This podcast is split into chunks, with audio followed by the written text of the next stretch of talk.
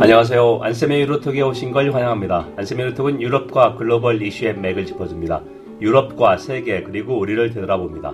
일주일에 한 번씩 여러분을 찾아갑니다. 국내 청취자 여러분 반갑습니다. 안세미 유로톡 332회입니다. 오늘은 제국주의 약탈과 박물관을 주제로 한번 살펴보겠습니다. 아, 먼저 이제 겨울입니다. 날씨가 쌀쌀하고요.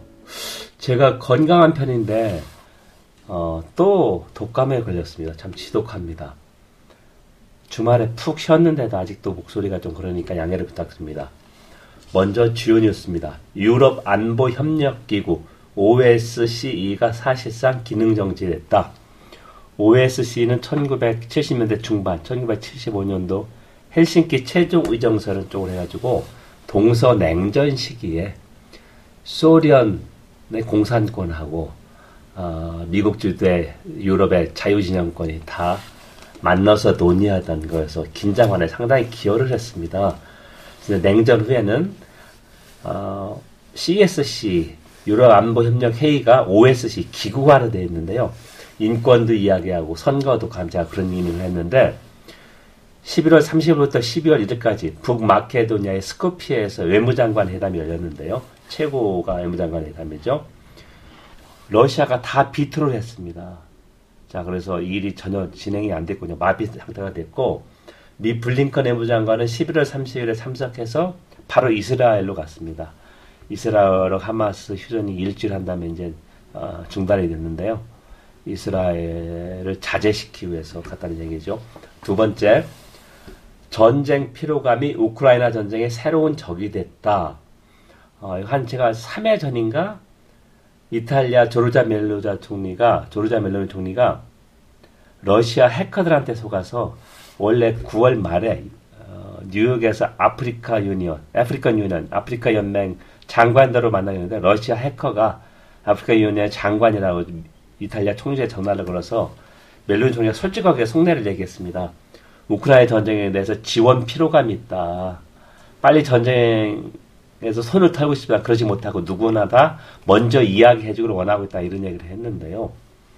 어, 미국 하원에서 하원 의장이 공화당인데 상당히 취약합니다. 한 명이라도 의장을 탄핵할 수 있는 그런 조항을 줬기 때문에 탄핵 의, 의안을 제출한다는 얘기죠. 그래서 지금 미국은 어, 공화당 주도로 신고립주는 뭐냐? 최대적은 중국인데 왜 우리가 우크라이나 신경을 쓰느냐? 하지만 이스라엘 먼저 지원하자 이런 식으로 해서 지금 지원이 제대로 안 되고 있고 유럽도 이런 필요가 앞서는 데다 어, 독일이 헌재가 제가 지난주에 말씀드렸죠. 지난주, 지지난주 독일 헌법재판소가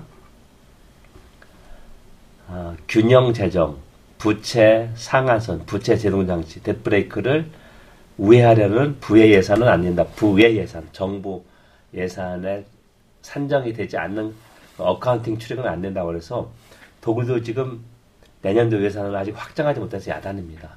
독일 뉴스에서 가장 큰 안건이 이건데요.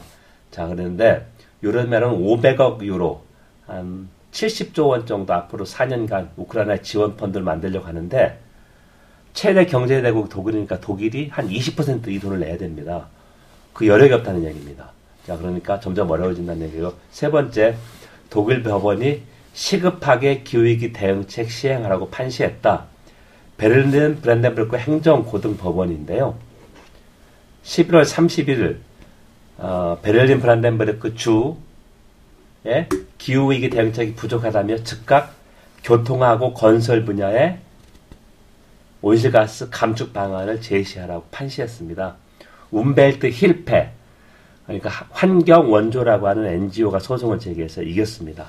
대법원까지 남았는데 2년 전에 2021년 5월 헌법재판소도 어, 독일 연방정부에 시급하게 기후위기 대응책을 세세하게 마련하고 얘기했습니다. 왜냐하면 세세하게 이 기후 대응책을 안 하면 자라나는 지금 세대에게 너무 큰 부담이 된다. 이거는 기본권, 인권, 환경권을 무시하는 것이다. 이렇게 판치됐습니다. 여러분 지금 안세미 유로톡을 청취하고 있습니다. 안세미 유로톡은 유럽과 글로벌 이슈의 맥을 짚어줍니다. 유럽과 세계 그리고 우리를 되돌아봅니다. 일주일에 한 번씩 여러분을 찾아갑니다.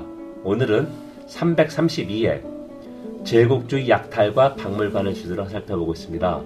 자, 먼저 우리가 알고 있는 영국 박물관, 대형 박물관, 브리티시 뮤지, 뮤지엄인데요.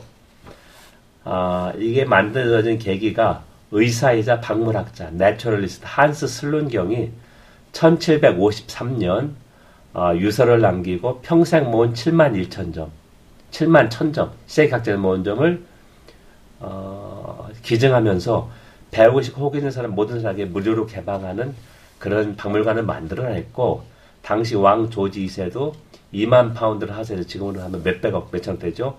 얘가 브리티시 뮤지엄 액트를 만들어서 1759년 1월 15일에 개원했습니다. 자, 이렇게 보면 270년 정도 됐는데, 아직까지 무료 정책, 관람료를 받지 않습니다. 그 대신에 기부하는 그런 게 되고요. 이집트, 미라 등 세계 각지 제국주의 정책 때 모은 그런 박물관 총이 800만 점인데요. 이 중에서 1%인 8만 점 정도만 전시돼 있다. 그리고 올해 가장 큰 어, 뉴스가 난 게 뭐냐면 박물관 직원들이 몰래 희귀 소장품을 도난해서 팔았다. 이게 발각됐습니다. 그렇다면 박물관을 어떻게 있느냐? 민족주의 경쟁의 산물이다. competitive nationalism 산물이다. 대형 박물관은 세계 처음으로 만들어졌고요. 1759년이죠. 그 다음에 프랑스 루브르 박물관은 1793년 8월 10일. 그 다음에 러시아의 상크트페테르부르크 에르미타즈 박물관은 1764년 캐서린 대제 때 설립됐습니다.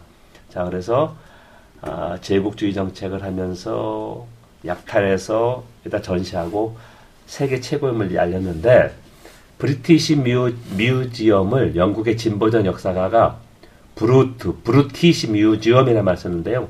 brute는 야만인, 짐승 같은 사람을 말합니다. 그래서 브루티시는 야만적인 박물관 그런 뜻인데요.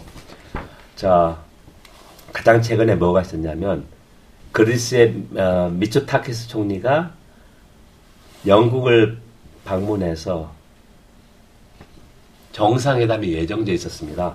11월 28일 화요일에 어, 미츠타키스 총리가 엘긴 대리석, 엘긴 마블을 반환하고 영국에 요청을 했더니 19세기 초에 영국이 그리스 파르테신에서 떼갔습니다. 완전 도둑놈이죠. 스넥 총리가 이걸 기화로 정상회담을 취소했다. 그래서 문제가 되는 게 영국이 글로벌 브리튼을 이야기했는데 브렉시트 이후에 그런 걸 전혀 지키지 않았다는 얘기고요. 자, 한번 봅시다. 유거부 설문조사에 따르면 수넥 총리가 그리스 총리 회담을 이 발언 때문에 취소한 것은 66%가 잘못된 결정으로 생각하고 있고요. 옳은 결정은 11%에 불과합니다. 그리고 엘긴 마블에 대해서 49%가 반환이 맞다.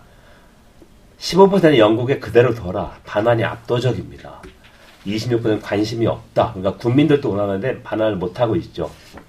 자, 뭐냐면 이제 그리스, 영국 국내 정치적 고려 때문이다. 이렇게 하는데, 아니, 영국의 국내 정치적 고려 때문에. 그리스는, 어, 중국도 실크로드 때 그 출입국 기록한 명부, 얼마나 큰 재산입니까? 반환인데 영국이 한 번도 반환한 적이 없고요. 어, 그리스는 몇십, 90년대 말에 성금을 모아서 각국이 뺏어간 이런 거를 어, 잘 보관하고 정리할 수 있는 박물관을 새로 만들었습니다. 아테네에. 그런데도 거부하고 있습니다. 그 이전에는 돌려주지 않는 이유가 이집트의 피라미드, 이집트의 미라를 돌려도 이런 쪽에서 이거 잘 보관을 못할 것이다. 이런 내세, 말을 내세웠는데요. 지금은 더 이상 이게 소용이 없습니다.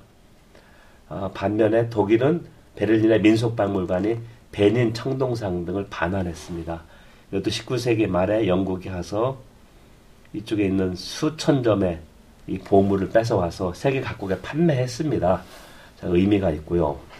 어, 미국의 뉴욕시 메트로폴리탄 박물관도 아, 이런 유물이 있는가 해서 한번 검토하고 아, 반환 여부를 한번 검토해 보겠다 이런 얘기를 좀 하고 있습니다.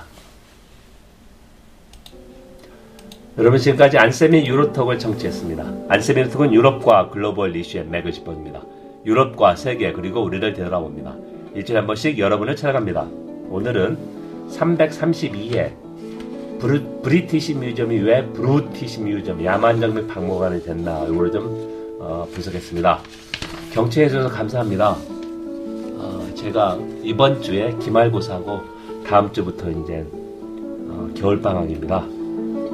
어, 건강 잘 챙기시기 바라겠고 국내에서 성취해 주셔서 감사합니다. 다음 시간에 뵙겠습니다. 감사합니다.